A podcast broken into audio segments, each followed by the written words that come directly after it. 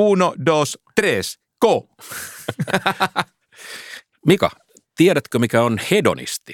No se on vähän sunoloinen tyyppi, joka ei sano ei, kun on paheita tarjolla. Ja paheitahan tämä maailma toden totta tarjoaa. Meillä on alkoholia, meillä on huumeet ja meillä on seksiä. Älä nyt puhu meistä, kato, ettei tule ihan vääriä käsityksiä. Me, meillä on siis seksi eri muodoissa, meillä on rahapelit. Näiden täydellistä kieltämistä on ajoittain kokeiltu, mutta yleensä tulokset on ollut aika huonoja. Joo, kieltolain aikana kävi hyvin selväksi, että juominen ei loppunut, mutta sen sijaan salakuljetus ja laiton myynti, se kukoisti. Mutta kenen hallussa näiden paheiden pitäisi olla, kun niitä ei kokonaan pystytä poistamaan. Pystyykö markkinat säätelemään riittävästi tätä sekoilubisnestä vai, vai tarvitaanko siihen nyt väistämättä valtioon väliin? Viinan ja rahapelien kohdallahan me on ajateltu näin, mutta sanotaan nyt sitten vaikka kaupallistettu seksi ja porno, niin on jätetty markkinoiden hoitoon. Ja, ja nyt me tänään vähän mietitään, että pitäisikö meillä olla tällainen valtiollinen äiti, joka vahtisi ja varjelisi lapsiaan pahalta ja tarvittaessa antaisi vaikka piiskaa. Käyttäytymistaloustieteessä tutkitaan sitä, että, että ihmiset tekevät joskus ratkaisuja, joita he myöhemmin itse katuvat. Ja riippuvuutta aiheuttavien tuotteiden kohdalla tätä voi tapahtua kerta toisensa jälkeen. Eli Kyse ei edes ole aina tietämyksen puutteesta. No mitäs tämmöiselle sarjasyntiselle pitäisi tehdä? No rationaalinen ihminen voisi turvautua tähän Odysseuksen kuuluisaan kikkaan. Eli antaa sitoa itsensä mastoon niin, että voisi sitten kuitenkin kuunnella niitä seireenien sulosointuja, mutta ei kuitenkaan hairahtuisi mieron tielle. Nykyään se voisi tapahtua niin, että äänestää sellaista puoluetta, joka ajaa tiukkaa sääntelyä. Juu, ei kiitos. Mutta tänään me puhutaan erityisesti veikkauksesta ja rahapeleistä ja, ja mitä niille pitäisi tehdä. Tämä tilannehan on tosi kiusallinen, mm. kun me, me ollaan nyt siis asetelmassa, jossa avun tarpeessa olevat ihmiset on, on ä, asetettu vastakkain. Mm, se, on, se on ikävä asetelma. Lyödäänkö muuten vetoa, että miten kauan tämä pelimonopoli pysyy vai, vai, vai, vai, vai, vai, vai, vai onko mä juuri järjestämässä laitonta verolyöntiä? Tarkkana. Tota, mä en ihan tarkkaan tiedä, mitä laki tuosta sanoo, mutta kyllä mä nyt neuvoisin sua, Matti Hyvä, olla lyömättä vetoa tällaisista asioista. Asia selvä. Mutta tänään me ei jätetä muutoin yhtään synnin kiveä kääntämättä ja lopuksi me kaivetaan esiin teoria, joka antaa ratkaisun siihen, kenelle paheiden holhous pitää jättää valtiolle vai, vai yksityiselle. Hyvät kuulijat, tämä on AM aina salliva, mutta valpas. Liberaali, mutta ei löperö. Porvari, mutta demari. No, okei. Okay. Tuo oli jo oksymoroni. Eiköhän meidän ole aika mennä eteenpäin. Morohoni. Moro. Apunen ja Maliranta. Apunen ja Maliranta.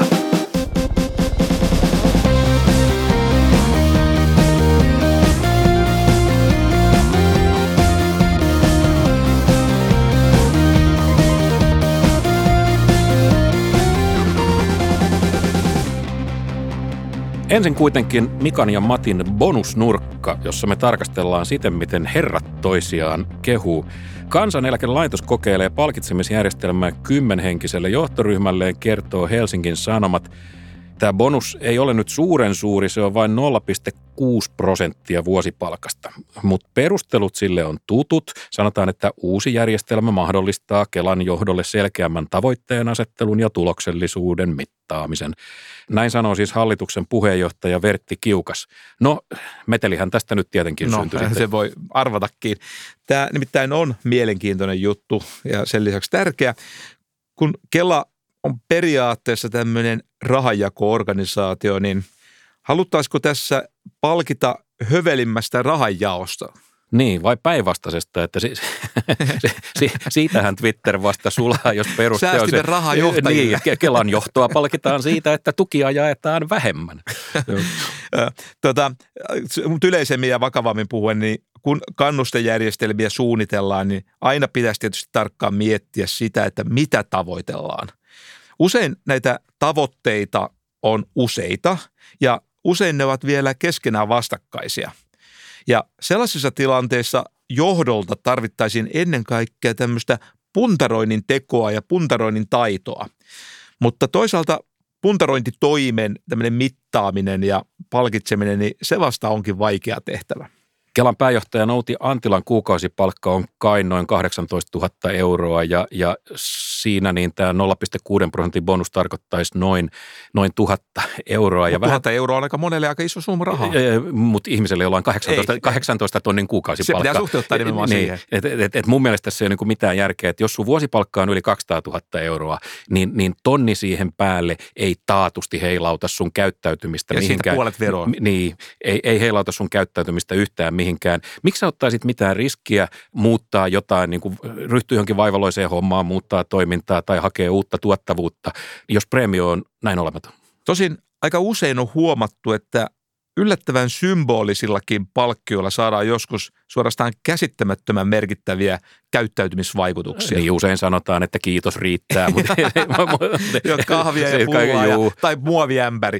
Tota, bonuksen pienuskaan ei välttämättä kuitenkaan ole ongelma, kunhan edes se suunta olisi oikea. Okei, okay. mä teoriassa tavallaan niin kuin hyväksyn tuon, mutta otetaan toisen suunnan ö, esimerkki, nimittäin Singapore, josta me on puhuttu ennenkin, joka on mun mielestä mainio paikka, niin, niin Singaporessahan virkamiehillä on todella kovat bonukset. Ne on aivan niin kuin yritysjohtajatasoa. Oho. He saa huippukoulutuksen maailman parhaissa yliopistossa, heille maksetaan kovia bonuksia, mutta kova on vastuukin ja jos tulosta ei tule, niin teltan vetskari aukeaa aika nopeasti. Mutta mut lopputulos on siis se, että, että Singapore on ehkä maailman toimiin virkakoneisto. Eikö se todista, että, että virkamiesten bonareissa voisi olla idea? Matti, yhdestä esimerkistä on tietysti aina vaikea ja suorastaan vaarallista vetää johtopäätöksiä. Voihan olla niin, että niin sanotulla kulttuurillisilla tekijöilläkin voi olla oma merkityksensä. Eli se, mikä sopii toiseen maahan, ei välttämättä sovi muihin maihin. Mene ja tiedä. Onko toi, onko toi nyt sitä puntarointia, josta pitäisi maksaa joku, no bo, joku bonus? Mene ja tiedä, tuhat euroa. No, Kaima Valtarin historiallisessa romaanissa Mikael Haakkim, joka oli muuten fantastinen kirja, siinä kuvattiin hienosti näitä Osmanien valtakunnan järjestelmää ja niiden bonusjärjestelmää. Siellä käytettiin tosi kovia kannustimia, vähän niin kuin siellä Singaporessa. Hmm. Virkamiehellä oli mahdollisuuksia tosi ruhtinaallisiin pääomiin, mutta jos tulokset eivät tyydyttäneet, niin kävi niin, että menetti helposti oman päänsä. No, mikäs meidän johtopäätös nyt tämän, tämän pärinän jälkeen on, että onko tämän asian kanssa, niin kuin Bengt Holmström sanoo, että joskus vaan kannattaa kannustaa olemaan kannustamatta. Bengt tosiaan kiteytti on hyvin. Hän tosiaan kannustaa meitä miettimään kannusteita tarkasti, mutta hän ei käytä välineenä bonuksia, vaan vetoaa taloustieteeseen ja ihan selkeään puhtaaseen järkeen. Seuraavaksi uutissähkeitä markkinoista, kilpailusta ja kuluttajista. No sitten vähän uutisia. Elinkeinoministeri Mika Lintilä asetti kesäkuussa viime vuonna asiantuntijaryhmän. Sen tehtävä oli laatia strategia- ja toimenpideohjelma, joka auttaisi yritysten kasvua ja menestymistä koronakriisissä. Ja tämä työryhmä tuli, tuli ulos johtopäätösten kanssa 24.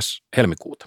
Tässä selvityksessä todetaan, että takana on todella heikkoa kasvua jo yli kymmenen vuoden ajan – ja tällaisella talouskehityksellä ei pystytä turvaamaan hyvinvointia. Käänne ihan selvästikin tarvitaan. Ja tavoitteeksi on asetettu kahden prosentin vuosikasvu vuoteen 2030 saakka. Se on aika kova maali, mutta ei ihan, ihan mahdoton. Me siis tarvitaan sitä, mistä sä aina saarnaat, mm, lisää tuottavuutta. mutta kun tämä tuottavuus, se on, se on mainio asia, kun sehän ei ole ihan talouspoliittinen päätös, vaan se riippuu aika paljon siitä, mitä yrityksissä tehdään. No, keinot on kuultu ennenkin. Tarvitaan lisää tutkimus- ja, ja, ja, ja kehitys- ja investointipanostuksia, osaavia työntekijöitä. Mutta nyt sanotaan, että tarvitaan osaavaa – pääomaa, siis osaavia omistajia. Tämä on hyvä huomio. Tämä on ihan, ihan tervetullut huomio, mutta miten sun mielestä nyt sitten määritellään osaava omistaja? No ainakin yksi tunnusmerkki voisi olla se, että omistajalla on tietämystä siitä, että millaiset ovat hyvät johtamiskäytännöt. Nimittäin monikansallisilla yrityksillä tämä asia on tyypillisesti jo hallinnassa ihan tutkitusti. Niin, sä oot sitä asiaa, asiaa vähän käännellyt ja kaulinut. Mä taas määrittelisin osaavan omistajan semmoiseksi, jolla on pitkä perspektiivi omistamiselle. Niin kuin Warren Buffett sanoo, että hänen suosikkiperiodinsa omistamiselle on ikuisuus. Siis osaava omistaja on semmoinen, jolla on rohkeutta lopettaa rahan tuhlaaminen? Toi on oikeastaan oikein, oikein hyvä määritelmä luonnostelu ainakin, mutta tuottavuuskasvuahan on tosi vaikea tehdä niin, että, että ne vaikutukset ehtivät näkyä niin nopeasti ja niin voimakkaasti, että saadaan nyt sitten tuo kymmenessä vuodessa tavoiteltu tuottavuusloikka. Hmm. Nimittäin rahalla ei vielä tehdä innovaatioita tarvitaan ensiksi niitä osaavia innovaattoreita. No joo, ja niitähän ei kaupasta saa, ja, ja vaikka me sellainen äh, innovaattori nyt jostain löydettäisikin, niin, niin menee joka tapauksessa vuosia ennen kuin tämä hänen osaamisensa muuttuu itse asiaksi oikeiksi innovaatioiksi. Ja siitä menee edelleen vuosia ennen kuin ne innovaatiot saadaan toteutettua yrityksissä sillä tavalla, että koko kansantalouden tuottavuus alkaa kohota. Ja voisi ehkä sanoa, että jos tuottavuuskasvu on nopeaa nyt sanotaan nyt seuraavan viiden vuoden aikana, niin se kyllä riippuu enemmän niistä ratkaisuista, jotka on tehty edellisen viiden vuoden aikana kuin niistä, jotka tehdään nyt. No niin, sitten vaan sormet ja varpaat ristiin, että jotain on tehty, koska Nimenomaan. muuten käy aika pitkäksi odottaessa. edelliseen hallitukseen.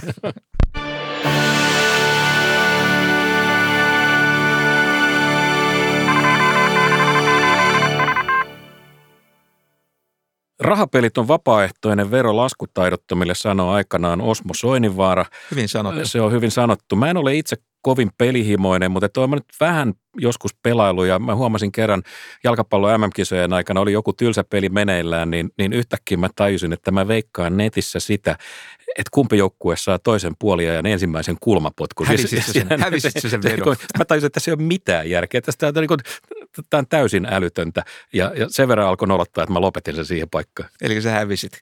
Ei, ei, kun mua alkoi vaan siis se, niin kuin se, se, niin kuin, kun ei, se, siinä ei ole enää minkäänlaista niin kuin asiantuntemusulottuvuutta, se on täydellistä sattumaa. Öö, Okei, okay. vedonlyönti on muuten kuitenkin sellainen äh, siitä harvinainen rahapelin muoto, että, että siinä voi ainakin jossakin tilanteessa ja jossakin peleissä niin taitava päästä voitolle jopa siis pitkällä aikavälillä. Ellei sitten ole tilanne sellainen, että peliyhtiö käyttää niin huonoja riistokertoimia, että palautusprosentti on todella pieni. Kilpailu- ja kuluttajavirasto julkaisi helmikuun alkupuolella raportin, jossa tätä rahapelaamista käsiteltiin. Ja tämän suuremmoisen raportin oli kirjoittanut, tadaa, tutkimusprofessori Mika Maliranta. Tadaa. Tämä raporttihan on osa laajempaa kokonaisuutta ja, ja siinä pohdiskellaan pelaamisen ongelmia ja siinä se päädyt ehdottamaan, että, tai te päädytte ehdottamaan, että veikkauksen omistajaohjaus pitäisi sijoittaa sosiaali- ja terveysministeriöön. Mutta mut, hei, aikuisten oikeasti, niin, niin mitä sillä nyt on väliä, kuka veikkausta ohjaa? Miten se hoitaa tätä itse ongelmaa, joka on siis peliriippuvuus? omistajalla on väliä, osaava omistaja, niin kuin me aikaisemmin tuossa puhuttiin. Tämä liittyy siihen, että lakien kautta sääntely on väistämättä aina epätäydellistä. On vaikea tehdä sellaisia täsmällisiä kirjallisia määräyksiä, joilla sitten näitä haittoja ehkäistään ja vähennetään tehokkaasti. Vaikka olisi hyväkin byrokraatti, hyvän tahtoinen byrokraatti, on vaikea kuvitella kaikkia mahdollisia. Juuri näin, kun maailma on niin muuttuvainen, vaikeasti ennakoitava. Ja ne tekstit on niin pitkiä, että niitä ei kukaan sitten ehtisi lukea. Varsinkin jos samalla on, on vielä päällä kovat tuottovaatimukset, niin sellaisessa tilanteessa aika helposti nämä vastuullisuusnäkökohdat jää niin kuin vähemmälle huomiolle kuin olisi tämmöisen yhteiskunnan koko kokonaishyvinvoinnin kannalta toivottavaa. Hmm. Ja tämä omi, osaava omistaja on tärkeä, koska tulkintatilanteessa omistajan sana ratkaisee. Ja siksi sillä on merkitystä, että kuka tuota omistajan ääntä käyttää. Okei. Toisin sanoen sä haluat sanoa, että sosiaali- ja terveysministeriö todennäköisesti korostaisi tämmöisissä eh, niin kuin kiikunkaakun tilanteessa enemmän tätä, tätä pelaamisen haitta- ja, ja harmiulottuvuutta kuin, kuin nykyinen isäntä, joka on kai siis valtioneuvoston kanslian omistajaohjausosasto. Just näin, joo. No ainakin voisi ajatella, että STMllä on vahvempi intressi, koska rahapelaamisen haitat liittyvät aika suoraan sen omaan toimialaan. No se, teidän toinen ehdotus on, on, on se, että rahapelien tuotot siirrettäisiin yleiskatteelliseen budjettiin. Siis nythän tilanne on se, että nämä peliriippuvaiset tuottaa rahapelivoittoja, jotka sitten jaetaan muille riippuvaisille ja, ja avun tarpeisille. Mm, mutta vähän, vähän, vähän, niin kuin, niin, mutta vähän niin kuin sama kysymys kuin äsken, että mit, mitä se nyt asiaa muuttaa, että tämä raha kiertää valtion budjetin kautta? No on ongelmallinen asetelma, jos rahapelituotot on ikään kuin korvamerkitty tämmöisiin yleishyödyllisiin tarkoituksiin. Nimittäin siinä tilanteessa voi olla poliittisesti vaikeampaa ehkäistä näitä pelihaittoja, koska se usein merkitsee sitä, että myös pelitulot vähentyy ja sitä kautta myöskin että edunsaajien rahoitus heikentyy. Ja ymmärrettävästi edunsaajat ovat tuota, huolissaan tästä. Niin, mutta jos taas nämä rahat vietäisiin suoraan budjettiin, niin näitä rahoitettavia kohteita voitaisiin niin verrata ikään kuin samalta viivalta – silloin itse asiassa toimittaisiin tämmöisen julkisen talouden oppikirjan mukaisesti. Eli jos pelaaminen vähenee, rahapelien haitat vähenee, mutta että sitten näille tota, avun jakajille kompensoitaisiin se asia toista kautta, he eivät samaa niin kuin, he eivät joudu saman tien sellaiseen niin kuin avustuskuoppaan, joka tekee heidän toimintansa vaikeaksi. Eikö tässä ole ideana? Joo, napanuora poikki. Okei. Okay. Mehän on herätty tähän peliriippuvuusasiaan ihan, ihan viime vuosina niin aika voimakkaasti ja, ja tämä on kyllä kummallista, koska siihen saakka asia ei kiinnostanut tai, tai se, se, se todella niin kuin lakastiin maton alle. Mulla on pakko sanoa, että en mäkään tajunnut, että miten iso tämä ongelma on. Mäkin olen herännyt, juttu, herännyt tähän nyt vasta, että oho, mutta että tästä ei kauheasti pidetty ääntä, koska veikkauksen tuotot oli mukavia ja, ja, ja nämä, nämä sun mainitsemat kansalaisjärjestöt otti niitä mielellään, mielellään niin kuin vastaan. Mutta mikä tässä nyt yhtäkkiä muuttui? Miks, miksi me yhtäkkiä havahduttiin tähän? No minusta näyttää, että tässä on käynnistynyt sellainen yhteiskunnallinen keskustelu, jonka aikana moni, siis sinä ja eh, minä ja moni muu, ymmärsi itse asiassa, että kuinka vakavasta ja laajasta ongelmasta, tässä rahapeliongelmasta niin kuin pahimmillaan voi olla kyse. Mm. Et se, on, se on aito riippuvuus. Se, on, se, se ei ole vaan sellainen, että tekee mieli vähän pelailla, vaan että ihminen on täysin koukussa.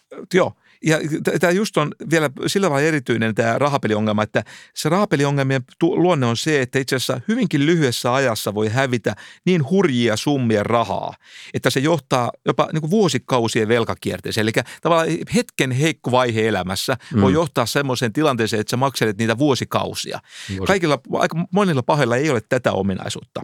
Ja tästä kärsii paitsi tämä kyseinen yksilö, mutta tietenkin hänen lähipiirinsä ja lopulta koko yhteiskunta. Eli haitat leviää, leviää niin kuin eri suuntiin. Juuri näin. Vielä yksi kysymys. Jos rahapelit nyt vapautettaisiin niin, että tänne päästettäisiin esimerkiksi isoja ulkomaisia tai mitä tahansa toimijoita, niin, tai ei mitä tahansa, mutta että asialliseksi katsottuja toimijoita, niin miksi tätä asiaa ei voida hoitaa niin, että niille vaan asetettaisiin riittävän kovia lisenssiehtoja? No se olisi tietysti yksi vaihtoehto ja tähän on turvauduttu itse asiassa aika useissakin maissa. Kokoven kanta on nyt, että ensiksi pitää ainakin saada tämä nykyinen yksinoikeusjärjestelmä kuntoon ennen kuin edes ruvetaan pohtimaan näitä vaihtoehtoja.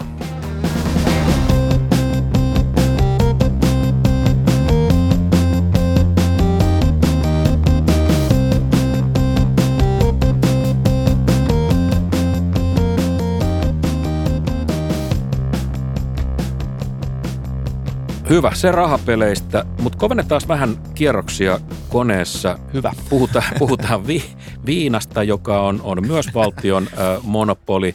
Ja, ja, ja nyt tässäkin kohtaa on pakko kysyä, että onko tälle nyt todella perusteita. Monissa paikoissa maailmassa, itse asiassa suurimmassa osassa, niin näin ei ole. Ja jos nyt on havainnut, niin jotenkin toimintakykyisenä nämäkin kansakunnat on, on pysyneet, että ei ole tapahtunut sitä valtavaa kansanterveyden romahdusta, joka, joka niin kuin aina meillä sanotaan, että tästä vapauttamisesta seuraa ja asia, josta meillä varoteltiin toistuvasti esimerkiksi silloin, kun A-oluet tuli, tuli tota kauppoihin, vahvat oluet lonkerot. No alkoholihaitat on esimerkki sellaisesta haitasta, jota on vaikea arvioida sen vuoksi, että niin alkoholihaittoihin vaikuttaa monet asiat yhtä aikaan. Ja mua rupesi tämä kiinnostamaan tämä asia Mä vähän katselin tilastoja ja niistä tilastoista näkyy, että kuolemat tämmöisiin alkoholiperäisiin tauteihin ja alkoholimyrkityksiin niin kasvoivat hyvin voimakkaasti vuosina 2002-2007. Mutta sen jälkeen ne lähtivät yhtä selvään laskuun ja laskua jatkui noin kymmenen vuotta. Aika mielenkiintoista. Siis hyvänä aikana haitat lisääntyi merkittävästi. Sitten tuli taloudellinen kriisi, yhteiskunta oli vähän, vähän niin kuin sekasin, mutta haitat vähentyi. No se varmaan se tulovaikutus siinä niin kuin näkyy, mutta se oli joka tapauksessa oli yllättävän trendinomainen se kymmenen vuoden pudotus. Mutta sitten jostain syystä tuossa 2017 paikkeilla, niin tämä lasku lakkasi ja lähti ehkä jopa pienen kasvuun, vaikka siinä nyt ei va- valtavaa talouskasvuakaan lähtenyt kasvuun. Mä en ole mikään alkoholipolitiikan tutkija, enkä osaa sanoa, että onko tässä lopulta kyse kulttuurista, politiikasta vai taloudellista suhdanteesta. Entäs sitten huumeet? Yhdysvalloissa Kierroksia koko ajan vaan. no, kyllä, mihin tässä päädytäänkään. Mietin just, että mihin tämä päätyy. Tota, Amerikassa siis monet osavaltiot on, on laillistaneet kannabiksen ja, ja on keränneet sen myynnistä aika huomattavat verotulot.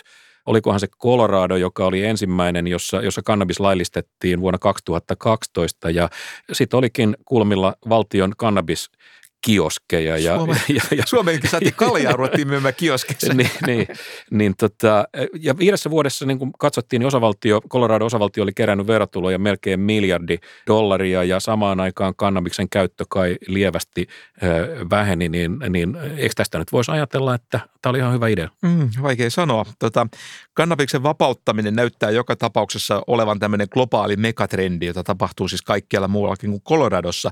Tämäkin on sellainen asia, johon kannattaa suhtautua pragmaattisesti. Koko ajanhan nyt meillä kertyy uutta tietoa ympäri maailmaa siitä, että mikä on niin tehokkain tapa ehkäistä tähän kannabikseen liittyviä haittoja. Ja mulle on ainakin tullut sellainen vaikutelma, että, että tähänkin ongelmaan tepsii kuitenkin yleensä paremmin hoitaminen kuin rankaiseminen. Ja jotenkin tuntuu, että eikä tämä tämmöinen valtiollinen yksinoikeusjärjestelmä olisi oikeastaan tässäkään kohtaa niin välttämättä kovinkaan hullu idea. Joo, mulle tulee joskus sellainen olo, että, että tota, tämmöiset pehmeäkätiset yleisliberaalit niin kuin minä ja sinä, niin me, me helposti kannatetaan esimerkiksi marihuonan laillistamista, kun se nyt on jotenkin niin harmitonta ja, hmm. ja, ja kevyttä ja sitten sanotaan, että kun alkoholi on niin paljon pahempaa, mutta, että, mutta kokeillaan mitä taas vähän nyt sitten meidän tätä logiikan pitävyyttä, että kun ruvetaan puhumaan kovemmista Eli aineista. vielä kovempaa. Vielä kovemmista aineista, niin, niin kestääkö meidän logiikka? Yleensä käy niin, että sitten sit sen jälkeen meidän mielipiteistä ei ota ei ota susikaan selvää. Että nyt mä nostan kissan pöydälle. Entäs sitten kovat huumeet? No, Portugali on tässä kiinnostava tapaus. Siellä liberalisoitiin huumepolitiikkaa tosi radikaalisti tuossa vuoden 2000 alkupuolella, vuonna 2001, ja myös kovien huumeiden osalta. Ja siellä painopistettä siirrettiin käyttäjien rankaisemisesta noihin haittojen vähentämiseen. Ja tulokset näyttäisivät olleen vaikuttavia ja vakuuttavia. Huumekuolemat vähenivät merkittävästi ja niin myös HIV-tartunnat. Et tulee kyllä mieleen, että ehkä liberalisoinnissa voisi ottaa ainakin askelia tuonne Portugalin suuntaan. Mutta mä en kyllä jättäisi tätäkään toimintaa yksityisille yrityksille, en edes tiukoilla lisenssiehdoilla. Okei, okay, okay. valvonta voi olla tässä tapauksessa aavistuksen, aavistuksen hankalaa. Mutta nyt ja, kovenee vielä. Ja eteenpäin. SMPn ja, ja sitten keskustan kansanedustaja Sulo Aittoniemi ehdotti joskus 90-luvulla, että, että bordellit pitäisi laillistaa. No niin. Ja oliko peräti niin, että ne piti ottaa valtion äh, haltuun? No siihen maailman aikaan niin tämä oli, tätä pidettiin ihan niin kuin sulana hulluutena ja meteli oli kaamea, mutta että – jos sä nyt katsot tästä modernista perspektiivistä ja ekonomistina tätä asiaa, niin eihän tämä ollut järjetöntä ollenkaan. No, hän voisin kyllä hyvinkin kuvitella, että tuolla ratkaisu voisi osaltaan kohentaa meidän julkisen talouden rakenteellista alijäämää. All right. Varovaista kannatusta. No entäs sitten porno? Sehän tuottaa, tuottaa ihmisille tunnetusti kaikenlaisia haittoja. Jos ei muuta, niin se vääristää meidän kuvaa todellisuudesta. Jos nämä haitat on kerran todellisia ja havaittuja, niin, niin eikö sekin pitäisi sitten haittojen tota, minimoimiseksi niin valtiollistaa? No alkoholin ja rahapelaamiseen liittyvistä haitoista mulla on kyllä jonkinmoinen käsitys, mutta täytyy myöntää, että pornosta mä tiedän vähemmän. ainakin ne haitat pitää ensiksi arvioida ja sitten pitää tehdä semmoista huolellista vaikuttavuustutkimusta ennen kuin aletaan sitten valmistella Ilmoittaudutko vapaaehtoiseksi? Sä, sä et siis et ole ehdottamassa valtion pornovalmistamua Ei tässä vaiheessa. VPV. Mitenkäs muuten, jos sellainen olisi, niin tota, mitenkäs semmoisen laatu mitattaisi? Olisiko KKV valmis ottaa tästä kopin?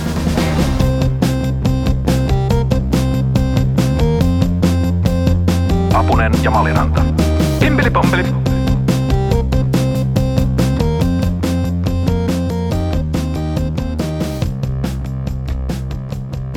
Grau ist alle Theorie und grün des Lebens goldner Baum, kuten Goethe kirjoitti. Harmaata on teoria ja elämän kultainen puu vihertää. Mutta pakko tähän teoriaankin on nyt kajota. Taloustieteilijä Oliver Hart, joka tunnetaan muun muassa Bengt Holmströmin työtoverina. Ne muuten molemmat ovat saivat yhdessä Nobelin. Kyllä.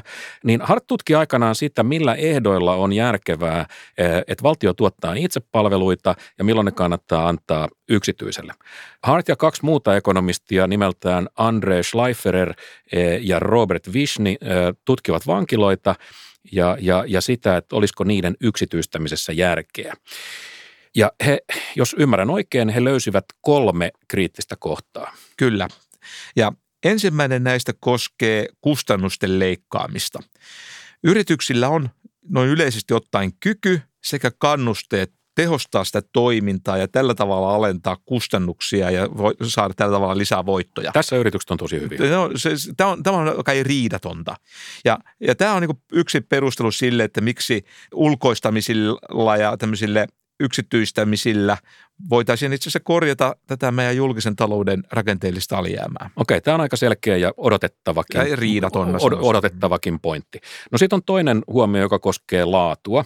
Yrityksillähän on kyky tehdä, tehdä laatua parantavia innovaatioita. Yritykset on siis vahvoja sekä laadun parantamisessa että kustannusten leikkaamisessa. Joo, ja se, milloin kannattaa tukeutua yksityisiin yrityksiin ja milloin julkisiin toimijoihin, riippuu myöskin kulttuurista, joka oli se kolmas mm. pointti. Jos eletään kulttuurissa, jossa korruptio on, niin kuin me usein todetaan, keskivahvaa mm. tai jopa tässä tapauksessa jopa vahvaa, niin valtio voi olla aika usein parempi ratkaisu. Jos puhutaan niin tämmöistä hankintapuolen korruptiosta, Juuri että näin. miten, miten palvelu, tuota, palveluhankinnat hoidetaan, että voiko me luottaa siihen, että se menee suurin piirtein oikein? Onhan se alt, korruptiolle altista touhua. Tarvitsee varmaan kulttuurillisiakin pidäkkeitä kaikkien muiden päälle. Jos taas olemme paikassa, jossa ammattiyhdistysliike on poikkeuksellisen voimakas, niin tutkijoiden näke, tutkijat kiinnittää huomioita siihen, että yksityistämisessä voi olla järkeä. Et siinä voi olla tällainen jarruefekti, jos on, jos on yli liiallisen voimakas ammattiyhdistysliike, niin se voi synnyttää. Se muuttaa sitä balanssia vähän. Joo. Okay. Tämä on Hartin tosiaan tämä kolmas pointti. No jos me ajatellaan vaikkapa Suomea, niin korruptiohan on meillä aika hienovireistä, eh, vaikka toisin kuin väitetään, niin, niin, niin mun mielestä Suomi ei ole korruptiosta vapaa, mutta se, se ehkä saa toisia muotoja kuin jossain muualla. Ehkä sekin on äh, suhteellista. Niin, no on sitten toki äh, hyvä on. Mutta se on kai aika kiistatonta, että meillä AY-liike on vahva. No se on, joo, sekin on riidatonta taas. Mutta miten vaaka siis kallistuu tässä, jos me otetaan tämä tää Hartin niin kuin kolmas pointti, niin, niin tota, mihin vaaka kallistuu meidän kohdalla? Yes, taas. Lapa, la, puntarointitehtävä. Lapasyöt. Näistä mä tykkään. Tuossa lähes klassikkoartikkelissa tota, nousseessa tutkimuksessa Hart ja Schleiferer ja Disney analysoivat, että missä tilanteessa valtion kannattaa hoitaa homma itse ja milloin taas kannattaa kilpailuttaa yksityisiä yrityksiä. He toteavat, että yksityisillä yrityksillä siis on sekä kyky että halu leikata tehokkaasti sekä kustannuksia että parantaa laatua innovoimalla – mutta tähän kuulostaa ihan niin kuin win-win tilanteelta, jos julkisilla hankinnoilla voidaan samaan aikaan korjata julkista alijäämää ja, ja, ja parantaa julkisten palveluiden laatua.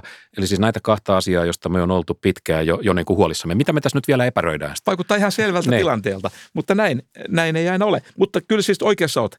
Julkisissa hankinnoissa on aivan valtavasti potentiaalia ja jos oikein taitavasti toimitaan, niin voidaan vielä kaiken tämän päälle – parantaa markkinoiden toimintaa ja tällä tavalla saa sellaisia dynaamisia vaikutuksia. VMllä valtiovarainministeriöllä on ollut jo jonkin aikaa meneillään todella suuri ja kunnianhimoinenkin hanke nimeltään Hankinta Suomi, julkiset hankinnat vaikuttavammiksi Mm. Ja tässä hankkeessa etsitään konkreettisia keinoja näiden hankintojen kehittämiseen. Mikä tässä nyt on sitten tähän saakka ollut ongelmana? Me, me, me niin kuin ymmärretään tämä asia, niin mikä tätä on niin kuin hidastanut, että me ei olla aikaisemmin puututtu näihin julkisiin hankintoihin ja tehty niitä vaan laadukkaammin? No nyt me päästään itse asiassa sen Hartin ja kumppaneiden paperin pointtiin. Heidän pointtinsa on, on se, että vaikka yksityinen olisi parempi sekä kustannusten leikkaamisessa että laadun parantamisessa, niin silti – Joissakin tilanteissa on parempi, että julkinen sektori hoitaa tuon tuotannon ihan itse, vaikka se olisi molemmissa tehottomampi. Ja nyt sä haluat sanoa, että tuplasti parempi on joskus huonompi. Nimenomaan. Ja, ja se selitys tälle ikään kuin paradoksille on se on yksinkertaistaan se, että näiden kilpailutuksien tekeminen on vaikeaa ja nämä hankintasopimukset ovat usein väistämättä enemmän tai vähemmän epätäydellisiä. On nimittäin tosi vaikea sopia etukäteen kaikesta siitä, mitä vastaan voi tulla. Tämä on asia, josta oli puhuttu jo aikaisemmin. Ja sopimusten seuranta vaatii mittaamista ja valvomista, ja sehän on niin kuin tiedetään usein aika vaikeaa. No nyt mä oletan, että sä viittaat laatuun. Men, mennään vielä vähän tähän laatujuttuun, koska sehän on toisenaan vähän, vähän sumea asia, että se, on, se merkitsee yhdelle yhtä ja toiselle toista. Laatu mulle, laatu sulle saattaa mm-hmm. olla eri mm-hmm. asioita, ja josta, asiat vielä. Josta, josta syystä laadun mittaaminen on usein vähän vaikeaa. Joo, mutta nämä sopimisen vaikeudet esimerkiksi laadun määrittelyssä voivat johtaa siihen, että yritykset leikkaavat kustannuksia laadun kustannuksella – Okay. Koska la, laatu on ikään kuin ensimmäinen uhri. Juuri, juuri näin koska se kustannukset on helpompi mitata. Ja, eli joskus kustannuksia leikataan vielä sitten niin pahasti, että kokonaishyvinvointi kärsii. Ja silloin voi olla tosiaan parempi, että julkinen sektori hoitaa homman, vaikka se siis olisi sekä näissä laatuinnovaatioissa että tehokkuudessa yksityisiä toimijoita heikompi. Eli me tunnetaan sen heikkoudet, me tiedetään niin kuin tavallaan, missä se pikkusen feilaa, Joo. mutta sitten niin kuin, kun yksityinen, eh, jos tapahtuu tällainen merkittävä laadun pudotus, niin me ei oikein tiedetä, mitä siellä tapahtuu. Eli, jo, eli pointti on se, että julkinen valta kuitenkin kun se pystyy ikään kuin vapaammin tekemään tätä punninnan, niin se punninnassa aina ottaisi paremmin huomioon sen laadun, jopa silloin, kun sitä laatua on jotenkin vaikea mitata. Ja he käyttävät esimerkkinä vankeuden hoitoa, mm. että siellä se laadun niin kuin sääntely voi olla hankalaa, että sä voit laittaa sopimuksiin, kuinka monta kaloria pitää vangeille antaa ja kuinka monta metriä ne saa, saa päivässä liikkua ja muuta, mutta se, se on hyvin vaikea määritellä sillä tavalla, että voitaisiin estää se, että vankilat kohtelee näitä, näitä vankeja ikään kuin laadut ehdottomasti. Tämä on vähän, vähän ehkä rankka, mutta että ihan, ihan niin kuin, ö, ymmärrettävä esimerkki. Joo. No vastaavasti joskus on parempi, tai voi, ehkä voisi sanoa, että aika useinkin on parempi, että yksityiset hoitavat pääsääntöisesti tämän tuotannon. Nimenomaan siis tuotantotyyppiset kysymykset niin kuin tyyliin, jos mä niin kuin tiivistän, niin, niin se on ihan ok, jos yksityinen valmistaa aseet, mutta valtio hoitakoon armeijat. Joo, palkka-armeijat ei ole ehkä hyvä järjestely. Se on no, just näin. Okei. Okay. Taas vielä yksi tällainen soveltava kriittinen kysymys. Jos me katsotaan näitä Hartin teesejä yksi ja kaksi, siis kustannusleikkauksia ja innovaatioita ja, ja sovelletaan niitä vaikka vanhusten hoitoon, niin kustannusleikkaus heikentää laatua, julkinen saa tästä, tästä mm-hmm. niin kuin pisteen, niin kuin äsken todettiin. Sitten taas vanhustenhoidossa niin laatuinnovaatioilla on aika paljon merkitystä, piste mistä menee, piste menee yksityiselle. Mikä on, mikä on niin kuin lopputulos? Onko tämä... Tasapeli. Onko, onko tämä, niin. Yksi, yksi. No hyvä, se on tasapeli, mutta, mutta kuka sen sitten lopulta ratkaisee, mitä tehdään? Onko kysymys siis siitä, että tämä tasapeli ratkaistaan, tai kumpaan suuntaan tämä kaatuu, niin se ratkeaa sillä, että, että mikä on kulloinkin vallassa oleva ideologia. Sosialistihallitus korostaa niin kuin ykköstä ja, ja porvarihallitus kakkosta. Jos hallitukset vaihtelee, niin meillä koko ajan poukkoillaan niin, niin, niin, niin, kuin, niin kuin nyt vähän nähdään. Joo. No, tota, joissakin tilanteissa molempi voi olla parempi. Eli parhaimmillaan julkinen tuotantohan voi olla sellaista, joka täydentää ja kirittää näitä vanhustenhoitomarkkinoiden toimintaa. Ja voi tehdä sen vielä sellaisella tavalla, joka hillitsee kustannusten kohoamista ja samaan aikaan parantaa julkisten palvelujen laatua kansantaloudessa.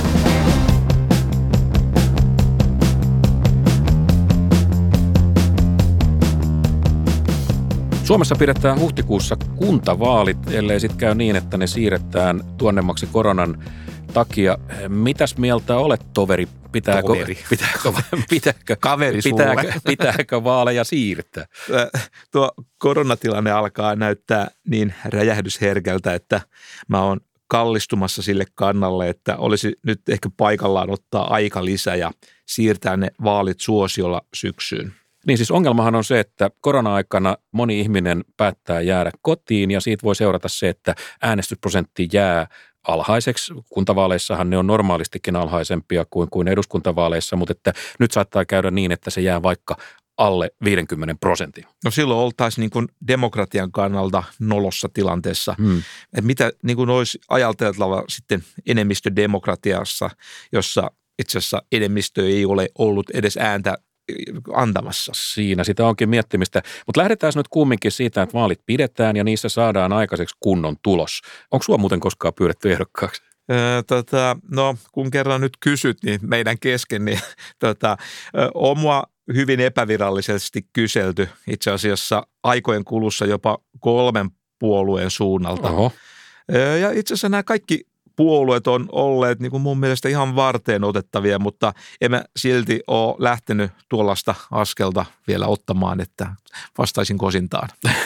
No mulla on vähän sama tilanne, että tota, jotta en olisi sua huonompi, niin, niin vuosien varrella multakin on peräti kolme eri puoluetta tätä asiaa. No ehkä eri, osittain eri.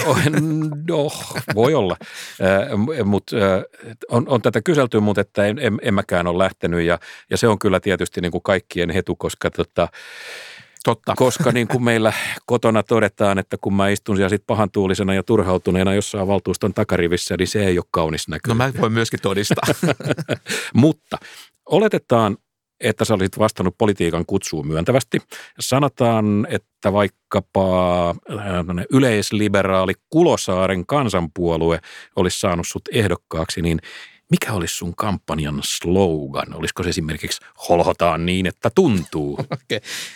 Mä ajattelin, että ehkä mun vaalikampanjani slogani olisi, että Kulosaaren kansanpuolue järjestää kuntalaisille sellaiset turvaverkot ja sellaiset liekat, että jokainen voi aivan turvallisin mielin kohdata houkutuksia. Tai, tai ehkä toinen, parempi katsoa hyvin hoidettua katua kuin katua huonosti hoidettua katua. Mä pyysin sulta slogania ja sä alat kirjoittaa novellia.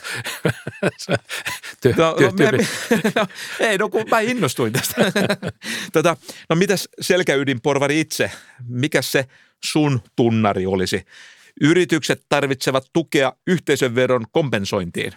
Pikemminkin päinvastoin, kun on vähemmän tukia, niin tarvitaan vähemmän veroja – Mun tunnuslause voisi olla yllättäen vaikkapa Milton Friedmanin, Todella iso yllätys. Milton Friedmanin hengessä, että pienemmät lapiot, parempi työllisyys. Mitäs tykkää? Aika, Ää, aika napakka vai no, mitä? no, to, tota, pienemmillä lapioilla myöskin keinsiläinen elvytyspolitiikka olisi voimallisempaa. Eli kaivetaan ensiksi monttu, laitetaan sinne rahaa, täytetään se monttu ja sitten kaivetaan ne rahat esiin. Ja koko ajan niillä pienillä lapioilla. Nyt alat olla asian ytimessä. Hyvät kuulijat, tämä oli AM-podcastin suuri nautintojakso. Toivottavasti se tuotti teille mielihyvää muutonkin kuin, kuin kivun kautta. Mä en tiedä, minkä tason riippuvuutta nämä meidän jutut aiheuttaa, mutta että ongelma ei todennäköisesti ole niin suuri, että, että siihen tarvittaisiin kansalaisvalistusta tai suorastaan valtion väliintuloa. Heippa! Podcast riippuu. Podcast riippuu. kai, kai sekin on mahdollista. no. Meitä on moneen, mene, meitä moneen veneeseen. Oo, se vähän niin kuin, tiedätkö tyylin, että öö, meni eilen vähän ton Hesarin uutispodin kanssa pitkäksi, että Aina olis, sama juttu. Olis, oliskohan aituus sijaan yhtään jaksoa AM, niin saisi vähän tätä oloa koeneen. Joo, joo, ja sitten vaan kylmän hiki otsalla lähdetään niin silailemaan noita suoratoistokanavia.